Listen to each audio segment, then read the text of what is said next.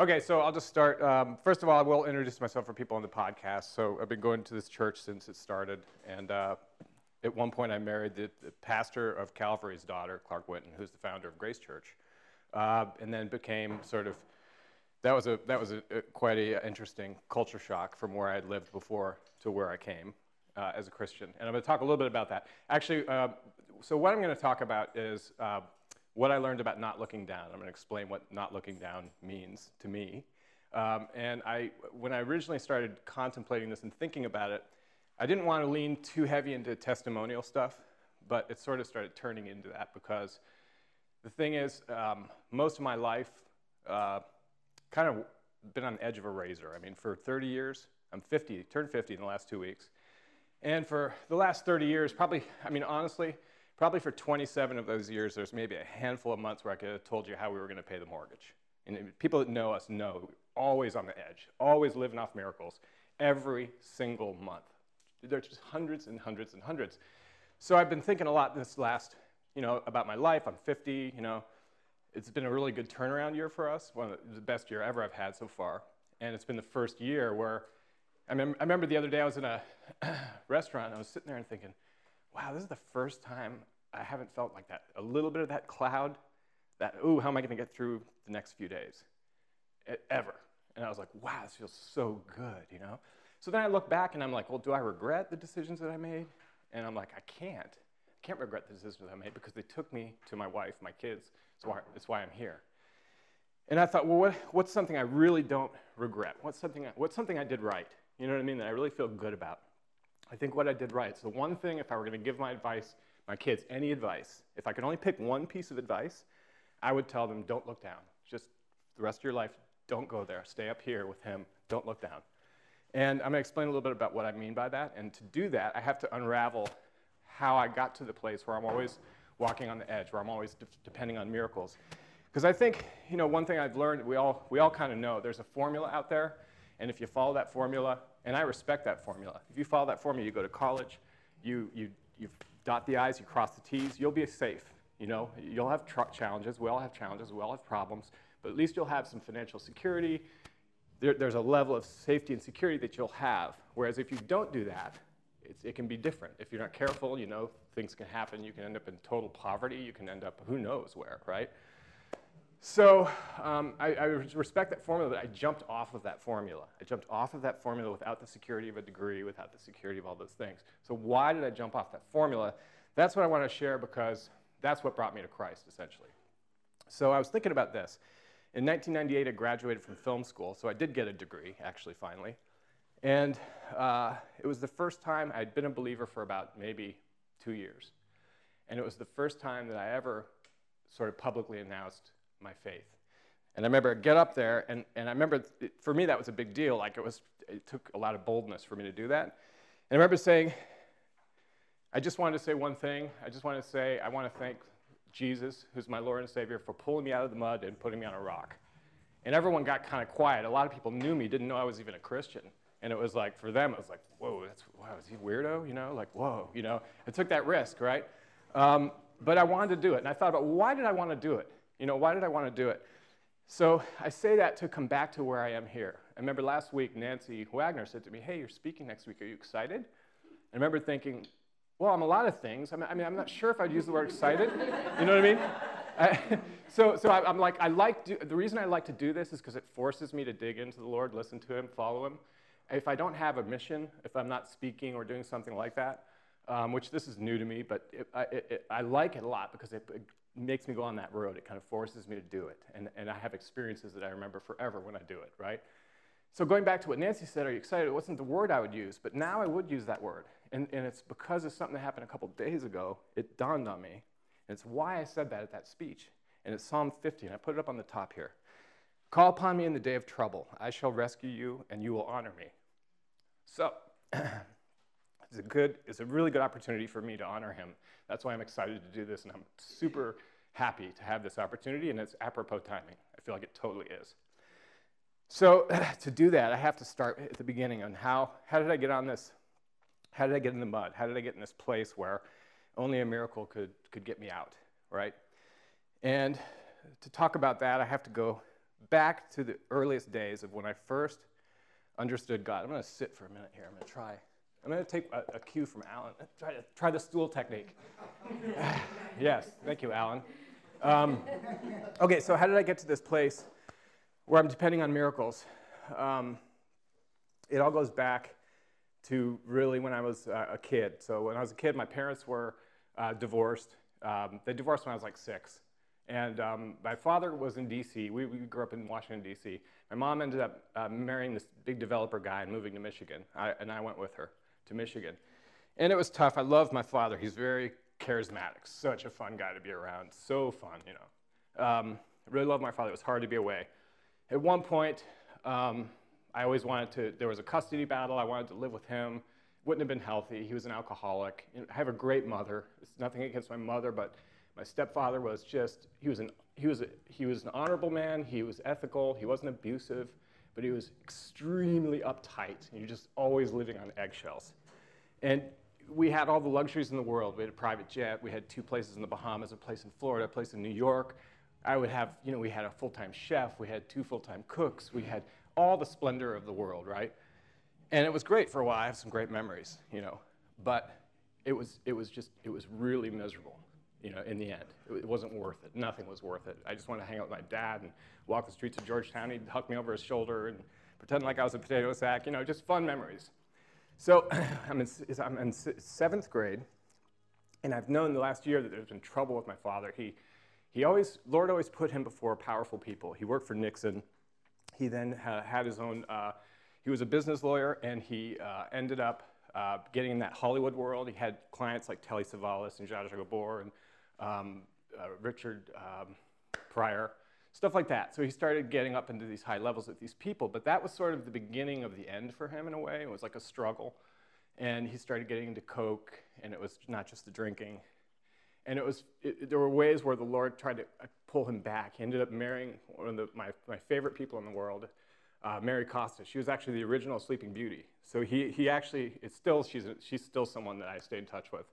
She's a great person. Um, and that was a blessing, and I've never seen him so happy. So there was this conflict going on in his life, and I had hope and optimism. But here's where the first thing happened where I really believed, ultimately, it started planting a seed for me that there's a God, and He cares, and He watches after me. And it wasn't a, it, I remember this person walking in the room, and, and there was a hall pass, and was, they were calling me. And I remember thinking, wow, this is weird. This is, uh, I just knew he was dead. I knew he died. And it was weird because there's no reason I would have known that. There's no reason I knew that. But the Lord told me, you just be prepared, your father's gone. So I remember walking down that hallway, and uh, it was like walking through molasses, slow, slow, slow. It took forever to get to the car. Then my parents broke it to me, and I just remember for three days, just blur, just tears, three days, just crying. That was the beginning. I haven't talked about this in probably 30 years. It's interesting excuse the emotions. But uh, that was the beginning of leaving the nest. That was the beginning of me taking a road that, that was off the beaten path. And so, but it didn't propagate right away. It took, took a few years. It took a few years. Because I loved my life. I liked my friends. I played high school on the football team. Some of my best memories were that. But I couldn't, it was so miserable being around my stepfather. And um, it was tough for my mom. So I decided, you know what? Out of nowhere, I'm going to go to this school. I'm going to leave and go to a boarding school. So in 11th uh, and 12th grade, I went to this school in Sedona, Arizona called Verde Valley. Way down out, surrounded by national forest, a bunch of like stucco little classrooms. You could wear flip-flops and no shirt if you wanted to to class, and people did. people did, yeah, yeah. And I, say all that. It's actually a really good school for education. I mean, it was, it, it, it lifted my grades, it did all this stuff, but one of the things it did was it sent me out in nature, and I spent tons of time out in nature. And those were also some early seeds of me starting to understand God through nature. He reveals himself through his creation. And I took my kids there this last summer to show them the school, and we hiked in those rocks. And, uh, and I remember there were so many climbs that we did that were so risky. I mean, with no ropes, free climbing. You know, we're kids, you think you're never going to die. But the thing is, we had one rule, and that was like this rule. And it was like the one thing we had reverence for. And it was don't look down. When you're climbing up the rocks, don't look down. Whatever you do, don't look down, or you could die. And there, there was always this reverence for that. But what I didn't realize was that that was going to be a spiritual metaphor for the rest of my life. And so So I left Verde Valley School and didn't go to college. And I ended up staying, living and working at a wolf sanctuary out in the middle of nowhere in southern Colorado. We were 20 miles from the nearest house, all solar power, no plumbing in the winter, uh, gravity-fed water summer in the, in, the, in, the, in the summer and the spring, gravity-fed water. We lived really out there. I mean, teepees, uh, cabins. It was a lot of hard work, but it was like we weren't, you know, it was, just, it was a lot of hard work, but it was really out in nature all the time. And about five years I did that. So during that time, uh, I needed to pick up some money as a volunteer, so I'd go up to Boulder, which is about four hours north, and I would work for this environmental group raising money, right, um, door, door to door. It's the kind of thing my wife would love to do. Shows our differences. Anyway, did all this. Developed a friendship with a guy named, I'm going to call him Chris. I'm not going to use his real name. I'm going to call him Chris. It's not his real name. Developed a relationship with a guy named Chris who had a house up in Boulder, up halfway up the canyon. Really beautiful house. Uh, I really got along well with he and his wife and his daughter. It was just, they were fun to be around. Really liked, we had a good friendship. Well, he was always a big marijuana dealer most of, in the 80s. He just dealt pot, cocaine, that, mostly marijuana. Uh, and I, you know, I didn't care at that time. I, I, I didn't have an ethical problem with what he did. And, and he was mostly done working. He, he did well and he had money. And um, so what I'm going to tell you is how I got stuck in the mud. Um, so it starts with one day I'm in this coffee shop. And when I'm in Boulder, I'm always, certain point in, in the day, I'm always in this coffee shop. And it's a, guy named Miguel from Manizales, Colombia, and he had this coffee shop, and I used to love going there at the same time every day. And so one, one time this woman walks in, and she walks in, she's got a guy with her. She walks in just to talk to me, just to sit down and talk to me. It was, it was so peculiar. She didn't order coffee, she just wanted to talk to me. And she just started saying, hey, I just wanted to chat. I saw you when you were walking down the street. I just thought I wanted to come in and say hello. I was just curious about you. You know, I, somehow, she, and she's a gorgeous woman, right? But I wasn't attracted to her. I mean, for those of you know, I mean, she was very darker hair, very cosmopolitan LA model looking. Um, for those of you who know me, my type, I prefer a blonde, just short of five feet. Blonde, blue eyes. Yeah, yeah, I mean, that's more my type, so yeah. But, but seriously, look, I've been, yeah. so I've been, so, so I've been for the better part of uh, four years off with a bunch of dudes like out in the middle of nowhere. I'm thinking, I'm not going to not take advantage of an opportunity to at least be around a woman, you know? It's a woman like this, right? so, so I just hung out with her and I never was affectionate with her, never was, it wasn't that. Um, would just start to hang out with her a little bit here and there, just doing stuff. Like, you know, one time I went and visited where she was staying with these the other guys living with her, and um, they were just, she was there working for a while. She was a model, actually. She was doing photo shoots and whatever, so she said. At the same time, I go back up, when I'm going back up to see Chris, I'm seeing that he is, uh, he's, there's a lot of activity going on. I'm like, what are you doing, man? What are you up to? He's on the phone all the time with this woman. And I didn't even know what he was up to, but immediately something happened where I was like, something's wrong. There's something weird going on here. And it was like knowledge that wasn't from me. It was like a, a, a, a discernment that wasn't from me. What are you talking to her about? Oh, I, I, so he sits down with me later in the evening. He says, listen, I have this opportunity. This woman is an old friend of mine. And I had this old friend that got busted, you know, back in 1980, whatever, 84, for a bunch of cocaine in this shopping mall. They, it was this huge thing, and they chased him down and they caught him. And he's up for probation, and she wants, she, we need money for the lawyer, and she has an opportunity for me to move a bunch of marijuana, and it'll be great because it'll be like I can save my buddy, and that's really why I want to do it, but plus I can make some money. And I right away just told him, normally I'd be like, hey, good for you, man, cool, you know. But I was like, no, man, I, I, I, I just feel like there's, there's something wrong. There's, and he's like, he's like, no, no. He's like, come on, this is so rock solid. I know these people really well. There's something wrong. And he says, and by the way, if you want, I'd give you five grand. If you want to drive, I have everything in an RV. Like you can drive it up from Albuquerque, five grand. And normally I would have been, and I've never done anything like that, but I would have been like, sure, five grand, why not, you know? No way. It's, there's a voice in me was like, stay away, stay away, don't do it, don't do it. And I started just seeing things differently. And I started noticing that people were watching him, and I knew it wasn't me being paranoid. Like I would see there's a house way across the way, and there was always telephone repairmen over there. And I started pointing it out to him, and he's like, he's like, wait a second. And, and he's like, you're paranoid, you're being paranoid, you're being paranoid. So he says, come with me to this meeting, and I'll show you. I'm going to let you meet these people. Come with me, we're going to go have a beer. I said, okay, I'll, I'll go with you, we'll have a beer. So I go there, and I, for some reason, and, I'm, I can be a forgetful person, but I never forget my wallet For some reason, I forgot my wallet and didn't have my driver's license, so they wouldn't let me in the bar. I found out later that that was a wiretapped meeting, and I wasn't there. So then, I, then all of a sudden, these guys start coming to the house, these Mexican guys with the big belt buckles and the jewelry, and I'm thinking, whoa, this is like, you know, the movies, you know? then he tells me that he's getting this stuff from a guy called The Monster down in Mexico. Oh my God. So I'm thinking, okay, this is trouble. These are dark, dark stuff. Dark people. He's dealing in fire and trouble. And there were so many details I don't have time to share right now, but there were so many things, pieces of wisdom, miracles.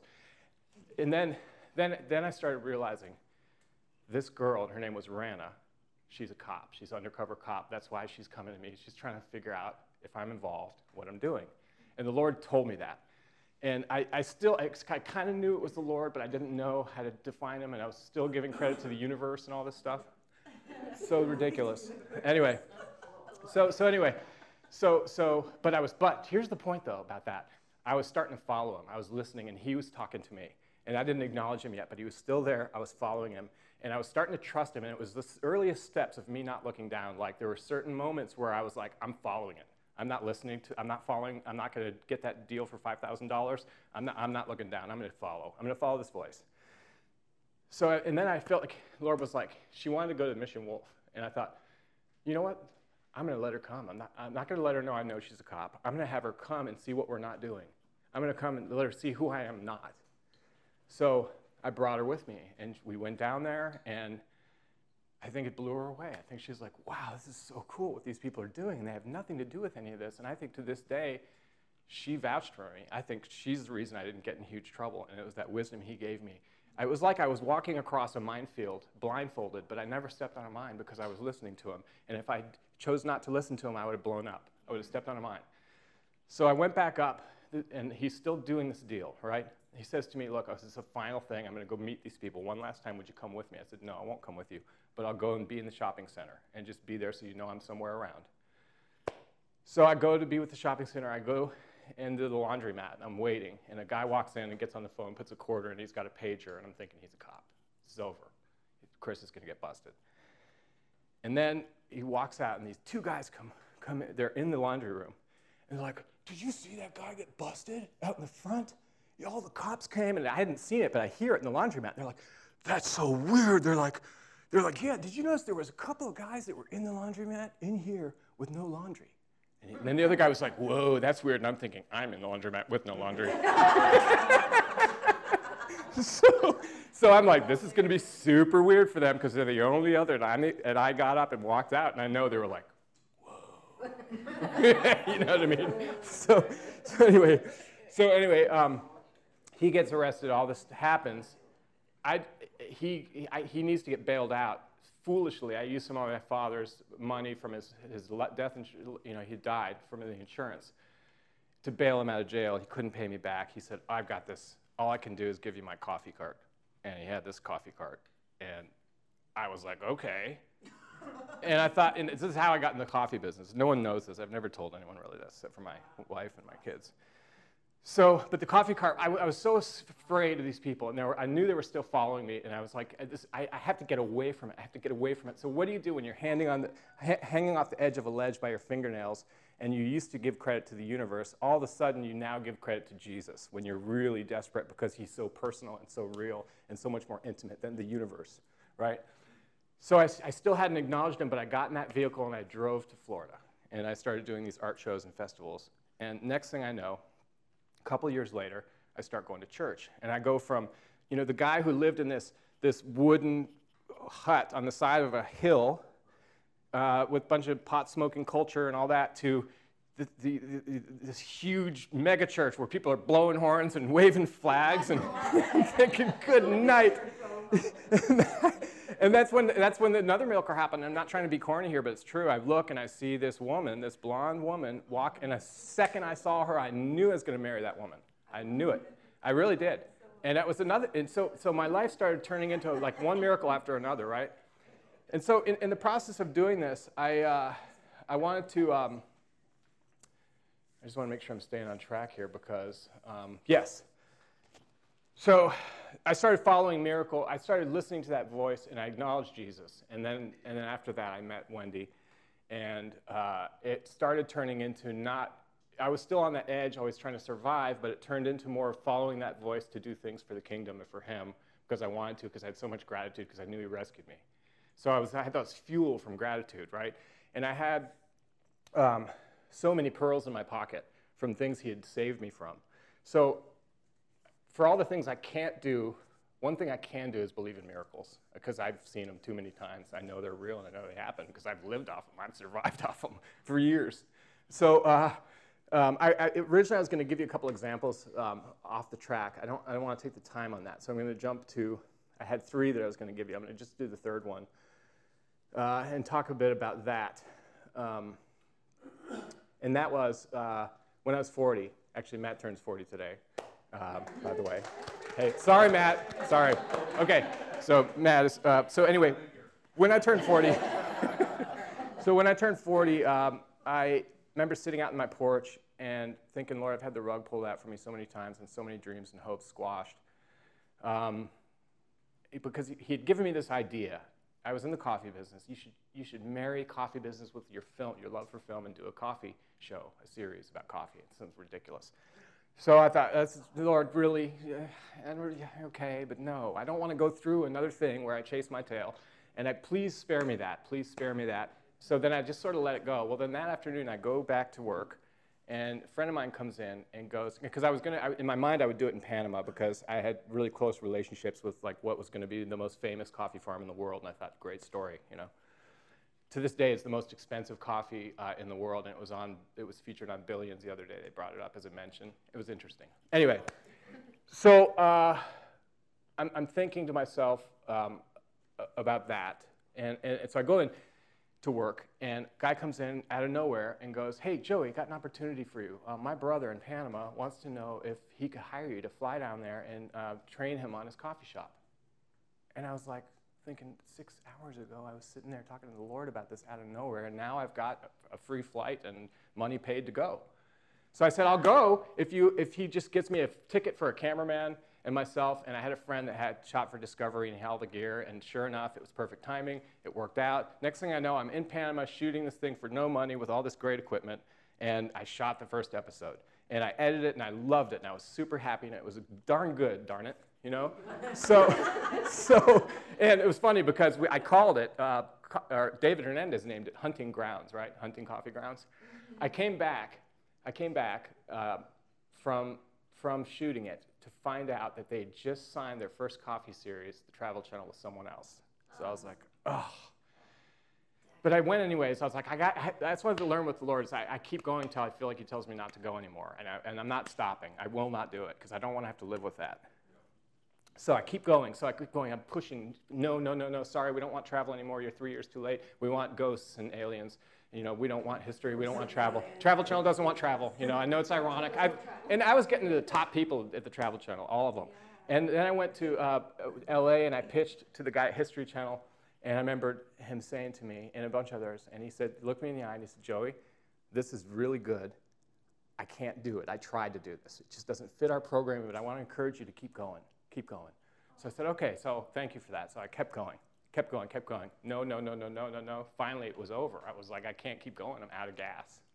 So I remember we got invited to go to Vegas, Wendy and I. We're sitting there and I'm looking at Las Vegas, and it's the sunset. And for the first time, it was like the biggest crush to my heart, but I let it go. I let it go. I really did. I exhaled and I was like, Lord, have it. I felt like Lord was saying, just rest. You need to stop. Rest. So I did. Yeah. Then the next day, Wendy and I go to Paris, and we're having a martini, actually, uh, at Paris, and I get a phone call. And it's this lady with a British accent named Lisa, and she says, Joey, hi. Um, I saw your series and really like to talk about it. You know, maybe we'd like to get the series going. So next thing I know, I, I got the series and I shot it, and it was like 13 episodes, and we I went all around the world. I went to Turkey and Colombia and Brazil and Japan and you name it. You know, went everywhere, and I hosted it and I produced it, and I had people that looked at that series later and they thought we had, you know, 10 crew members. And I mean, it was, I have to say, and so much credit to our cameraman, it was beautifully shot. And it was a miracle that we were able to do what we were able to do. And I saw miracle after miracle after miracle on that, on that, on that series. Tons of miracles happened to me.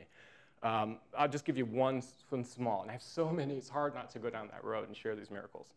Uh, but I have one story. We went to Guatemala, and we had a, the whole episode written. When I landed in Guatemala, there was a mudslide, and I couldn't get I couldn't get on the plane to get to where the episode was shot. So I had to make up a whole new episode in one day at the drop of a hat. And it just, the Lord just put people before me. It was just like, He made it like butter and it was one of our best episodes. It was a miracle. It was unbelievable. And, and, the details, if I can give you the details about certain things, get two different times cars crashed into me right before going to shoot episodes, uh, it, but it just happened to work out. I once dropped my cell phone in the middle of Lee Road uh, by accident because it slipped out of the window and I used the S word and my son was in the back and started crying because I used the S word. and, so, and I'm thinking if I don't get that phone, I won't get, I won't be able to call the lady at the travel place that's going to close in three minutes and I won't get my visa for Africa and the series, they'll kill me, they'll destroy me and I might lose the whole series. And so I'm watching the cars on Lee Road drive over my phone hoping if not one hits the phone or I'm over. And none of them hit the phone. And I run out and I grab the phone. Anyway, I can go on and on and on. I can go on and on and on. Uh, and it, it, the other thing I, I want to mention about that, there was a moment in time where we're about to get this series, and we're kind of broke, and I'm like depending on paying the groceries and the mortgage by becoming a TV star. Like it felt so stupid. Like, oh, what, what, what are you doing for money? Oh, I'm going to be a TV star. you know, that's what my plan is. That's my plan. Well, well, I mean, it did. It paid the bills for a while. You know, for a good couple years, kind of, in a way. Um, and so, so, so that happened. But here's the thing about it. That series, I ended up getting some contracts on it. The owner of that series just would not let it go, and he still won't let it go. And it's just a complicated thing. And the bitter side of that, it's sort of bittersweet, but it's, I don't know that it'll ever air. I don't think it won't ever air at this point. And it's not because, in a way, it'd be easier for me if it wasn't good, but I know it's good. And that's what's hard about it. And I still don't understand why the Lord didn't let it go. I still don't understand, but it's weird because I'm kind of okay with it because my treasure is different. The way I see things is different. So I want to talk about one of the how do you how do you go that far? Just not how do you go for 27 years, not really knowing how you're going to pay the mortgage every month. How do I do that? It's because of the pearls in my pocket. I don't know if you guys ever remember uh, Jack Taylor. Uh, he was like Clark's mentor, kind of. And I remember before I ever met him, Wendy always said, um, yeah, this guy Jack Taylor is just my dad. He really close, and he's like a spiritual father to my, my dad in a lot of ways. And she said, funny thing is, when you see Jack Taylor, think Fred Flintstone, and when you see my dad, think Barney Rubble. and ever since then, ever since then, I just, it's Fred and Barney. I mean, it just is. But, but, but what I will say, that it's very interesting. Those two men uniquely, yes, those two men uniquely, I'm sorry for those on podcasts that don't have a picture of Jack Taylor. Maybe you have to look one up.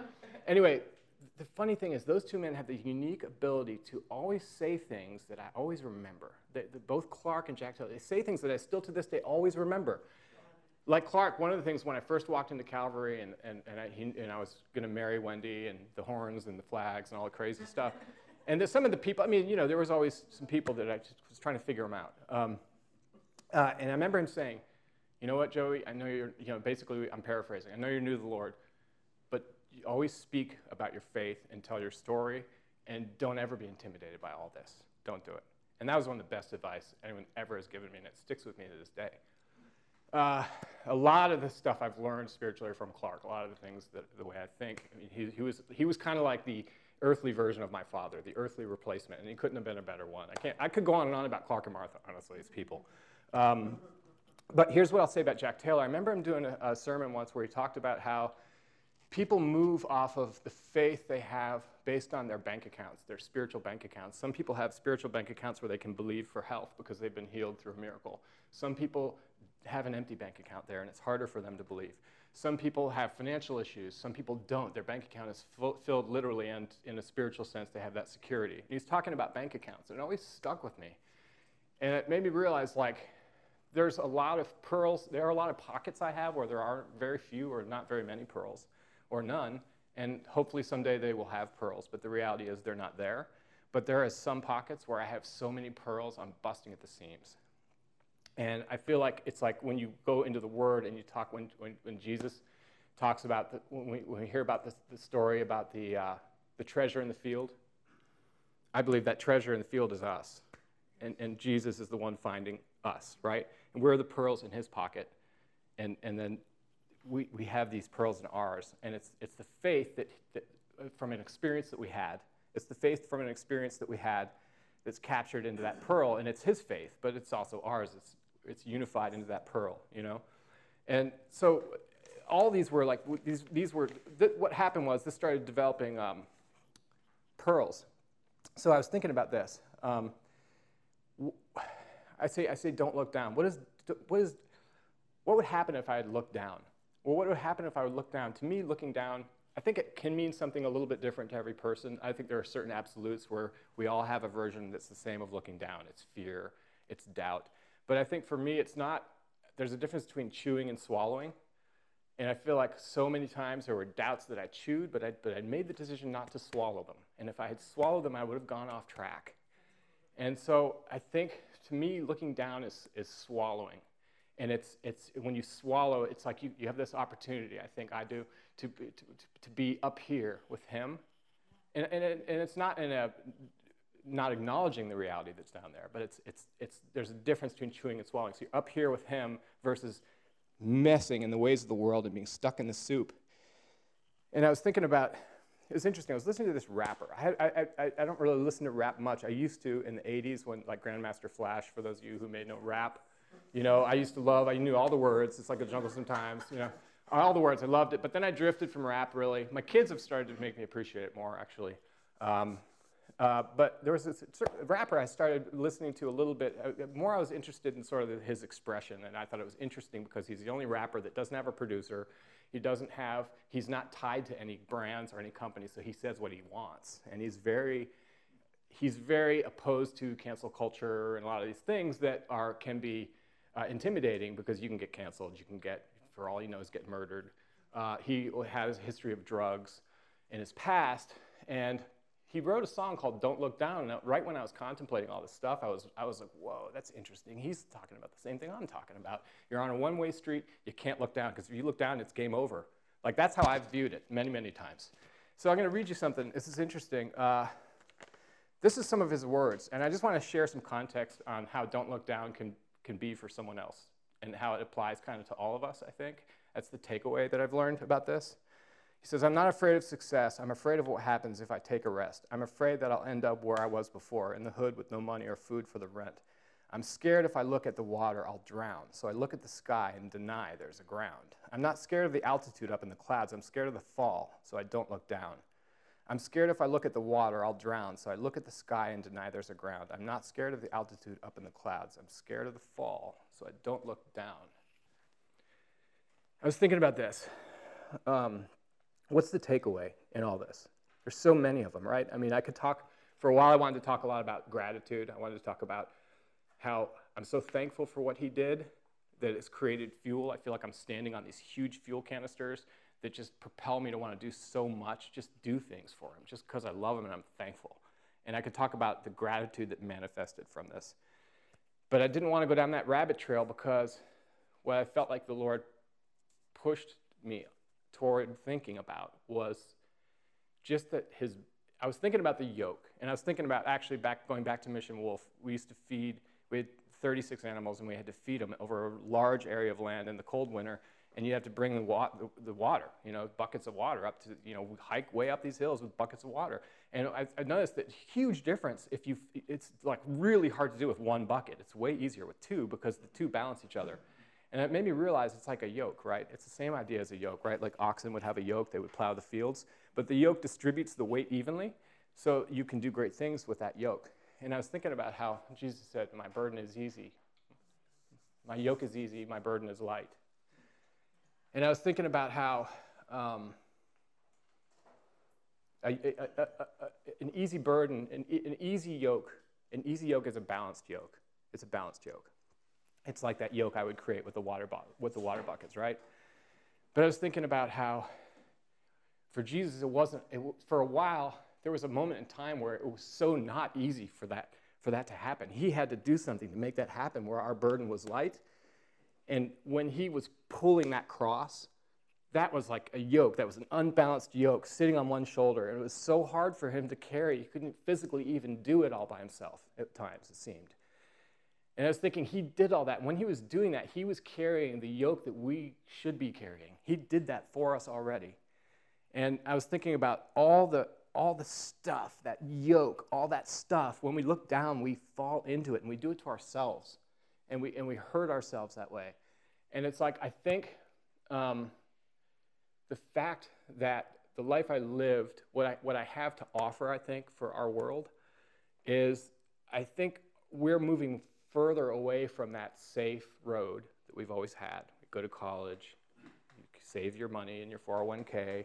I think we're moving further away from that. And I don't mean that in a negative doom and gloom way, because I think if we, if we choose to rethink, repent, re- reprocess, rethink the things that God's going to do, I think we're going to see miracles. I think we're going to see things that are, in the end, are going to be so much more treasured than what we had before. And so I think that's what he's saying is like, it's like I'm thinking to myself, there's a voice that could say, what are you, how are you qualified to get up and talk to these people? That's a perfect example of not looking down. Like, I didn't swallow that. I didn't swallow that. I chewed it and I didn't swallow it. If I'd looked down, I wouldn't be here right now because I would have followed fear and I would have fallen in the soup. And that's the soup that Jesus already destroyed that. He already did all that. I don't need to go down there. So, so, um, so anyway, I think I think, I think the point is, is I think he, he's going to start doing stuff where people more and more are going to have to do what, what I did. And I don't mean to live on a razor's edge and not know how they're going to pay their mortgage. I'm not talking about that. I'm talking about there's going to be a greater importance in following him. And I remember while I, I really, and this is so good for me to do this today because, and I'll wrap this up, we've got about five more minutes. Um, this is so good to do this today for me personally because it, I kept digging in on this, thinking about it. I remember one night I had this dream where I was blindfolded and I was being led, but the point of the dream was now don't look forward. And, I, and I'll be honest with you, I'm going to say that maybe before I should because I haven't fully processed what I feel like that was. But in some ways, for me, I think, I, I think it's kind of like don't get caught up in what you think might happen, all the noise up there either and just get used to following me and just follow me and don't look down and follow me and follow me. And I guess I'm here to say that it works. I know it works. I guarantee you it works. That He always comes through. It may not look the way you want it to look, it may not feel or taste the way you want it to be, but He, he always has come through when it comes to big things. And sometimes it looks totally different and it's so frustrating, and there's been so many tears and, and just tough times. and so hard for my wife, especially, you know. But the miracle of it is, we never, I mean, honestly, and there'd be nothing wrong if we had lots of fights. We just never did. We had so much grace in that area. Mm-hmm. We just never did. We didn't have one big fight this whole time. How is that possible? Seriously. I mean, with all the money problems, how is it possible? And what she's turned, oh my gosh. I mean, things I've seen her do and the way she trusts me, it's miraculous the way she trusts me. How hard is that for her? I think about that all the time. Like, she has to just trust me. She doesn't know the details. Like, I hope this works out. Like, is he nuts? Like, for all she knows, I could be nuts. You know what I mean? But. She's working right now. yeah. so anyway, there was there were a couple examples I was going to give, uh, but I just don't have the time, and I, I don't. Um, some other ones I was going to give just about things where the Lord um, spoke to me and, and, and, it created pearls in my pocket, and it was miraculous. I'll give you one, and then I'm going to end with um, a scripture that it, I'm going to end with a scripture that if I could give my kids one scripture, this would be the scripture. And I think this, this applies to my boys, Clark and Luke, but I think it applies to everyone in this room. And I feel like God pointed this scripture out to me because it was in my notes from years ago when I was going to speak on something like this and didn't remember. And it popped up in my feed randomly three days ago. And I saw it and I was like, whoa. I'm like, that's exactly right. And then it was in my notes. I was like, whoa. You know, so anyway, lots of whoa moments. Um, okay, I'm just gonna, I'm gonna go a little off track because it's not about the storyline here, but it is about a pearl in my pocket. And it's about one of my first miracles that I had. Um, I was gonna give a few of these, but I'm gonna just give one of them. So there was this point in time where I went every morning at like 5:30 and went to the lake and just prayed and digged into God. And I just did. And it was some of the best years of my life in memory of God spiritually. But the next 10 years after that was like the toughest 10 years I've ever had. So I can't go back to that lake anymore and do it. I just can't. And it's bittersweet because my memories were so great of that moment, but it was so awful after. And I, at the time, I was so frustrated. And there's been a time, honestly, there was a time even with this church and all the stuff we were going through with having a, the pastor leaving and all this, you know, we have all this crazy disruption and people leaving and not understand, not, you know what I mean? Seeing it closer, you know, being an elder and everything, getting so frustrated. A um, couple times I was just like, first of all, I feel like every time I pray, exactly the opposite happens. I know it sounds awful. It's, it's truth. And what I love is that we can approach the throne of grace freely with the Lord, and He wants me to say that stuff to Him. I love that about God, and I love that about grace. So, why is it whenever I pray the opposite happens, it feels like, Lord, and, you know, should I just stop praying? And why um, do we even bother going to church? And for about three months, that mulled around in my mind. And I was, I talk about not swallowing it. I was the closest I got to swallowing it. I didn't. I didn't swallow it. That's the salient point. I didn't look down. But one day, I'm, all of a sudden, it hits me, and, and this may not sound that profound to, to you. It didn't to me at first, but I had time to process it, and it became more profound because it's so simple, because I think sometimes he's so simple in his response. He said to me, the reason you go to church is because it's what you do, and the reason it's the reason you pray. The reason you go to church is because Oh, it's, and the reason you praise is because who you are. It's because that's who you are. You go to church because it's what you do, and you pray because that's who you are. It's like when I talk about not praying or not going to church, I'm kind of de- denying who I really am anyway with Him. So what's the point? Why, why even talk about it, really? I mean, it's good, bring it up, sure, but it's kind of, irre- it's kind of irrelevant to be like, why am I going to church? When you think about it that way. It took me some while, to, a while to process it and come to that conclusion. So in saying that to you, it might be sound confusing, you know? Um, but that was one of the takeaways um, of not looking down. And um, I, I, yeah, I, I, mean, basically, um, so, so I'll just t- tell this brief little story. We got three minutes. Um, so it's five in the morning, and uh, all of a sudden, out of nowhere, there's someone in my life that I really loved and cared about that I hadn't even thought about in months. And all of a sudden, I'm thinking about this person, and I swear to you, my hair is like feels like it's sticking up on my arms. I am concerned deeply about this person for no reason, out of nowhere. And I see this in my mind, and I, I drew it in my journal. It was like an hourglass um, with the sand coming down and this stick figure trying to go up the sand, up against the grain. And I was so compelled that this was the Lord speaking to me, that I called this person who's on the West Coast, which is 2 in the morning on Tuesday or whatever day. It wasn't like, who does that? Like, why would you do that? Someone who has pearls in their pocket, who has seen miracles happen enough times that he's going to take a, take, go on a whim, he's not going to look down, he's going to make the phone call. So I made the phone call, and the person answered. The person answered at like 2 in the morning. The person was on their knees crying, contemplating life, contemplating mm-hmm.